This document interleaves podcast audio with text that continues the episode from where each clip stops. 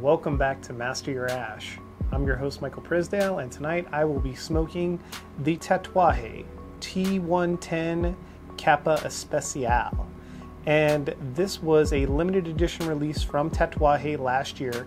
It features an Ecuadorian Sumatra wrapper, Nicaraguan binder, and filler. The Sumatran T110 Capa Especial, this kind of fits into a traditional lineup coming as a limited edition from Tatuaje. The 7th Capa Especial was one of the most sought after cigars that I remember Tatuaje releasing since the inception of the Monster line. I believe that this also came the T110s in broadleaf, Sumatran, and I want to say Habano wrapper, but this is a beautiful Petite Robusto. It is 4 and 3 eighths by 52 is the ring gauge.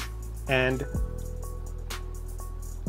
some of the cold draw notes, we definitely have some barnyard kind of leather meaty notes to it. A little bit of espresso with just a touch,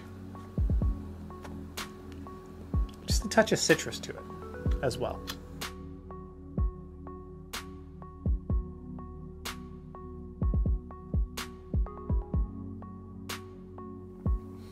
Ooh boy. It's got some cedar spice. It's got a little bit of black pepper to it, or a lot of bit of black pepper to it.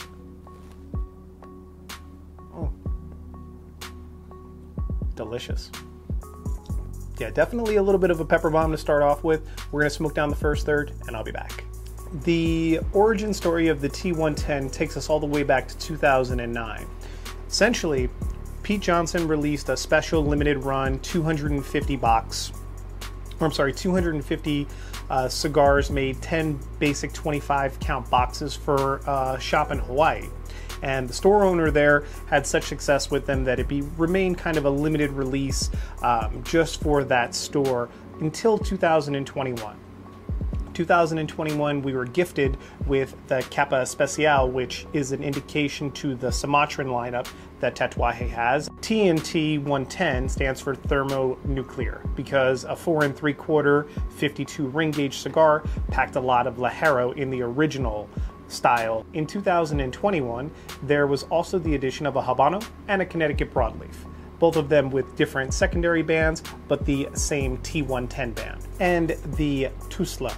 and Tuxtla Gutierrez is an actual city in paying homage to the San Andres wrapper that is found on the actual cigar itself. So Tuxtla is the city that the San Andres wrapper is primarily being cultivated around and from. And that's why you have the Tuxtla lineup to indicate the San Andres wrapper. So you have San Andres, you have Sumatran, you have Habano, and you have Connecticut broadleaf, all in the T110 lineup, and all line priced at $10 a stick, which is pretty fantastic.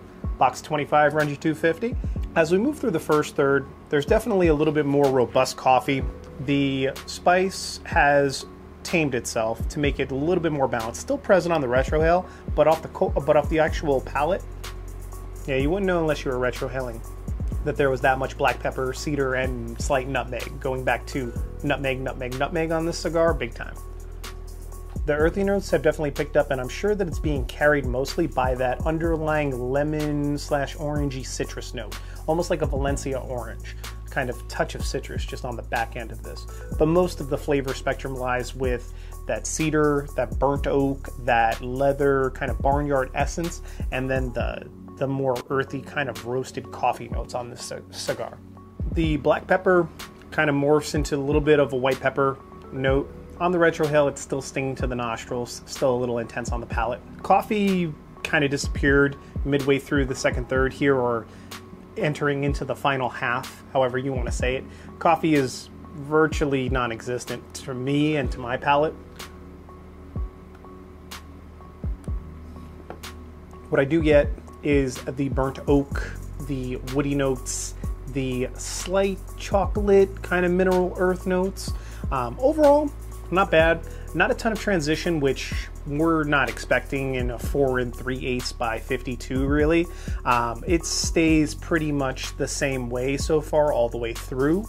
And I would imagine that the final kind of nub on this cigar is going to finish that way as well. We have got an Ecuadorian Sumatra wrapper and other cigars that have an Ecuadorian Sumatra wrapper? Well, we know that there is an Ecuadorian Sumatran wrapper in the Bosphorus, which we just recently smoked, which kind of ties in well. Did not realize that when I grabbed the cigar and threw it in the queue for the next stick to smoke.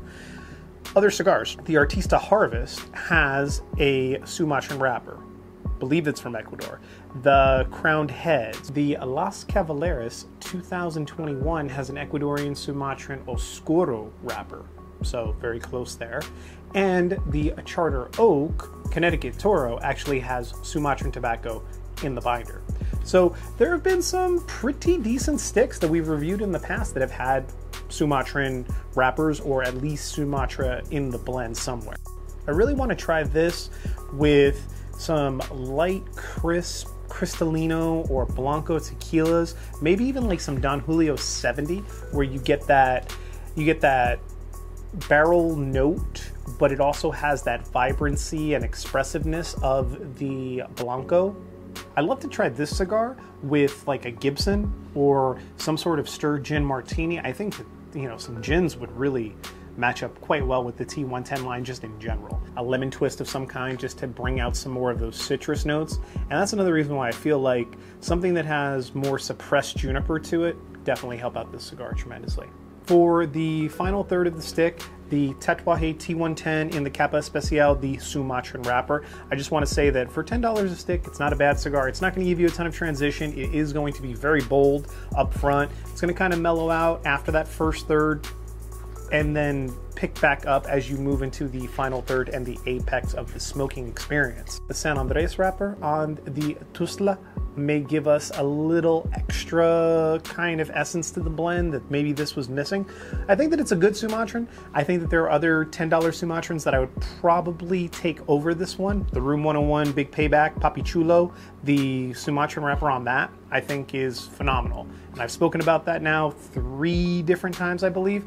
And for $10, that was just as good, if not a better experience than this was. So, uh, just saying, there are a lot of great Sumatran wrappers out there. I think that the 7th Capa Especial in the original size format was one of the best that ever got released, and it, it started a huge Sumatran kick for me.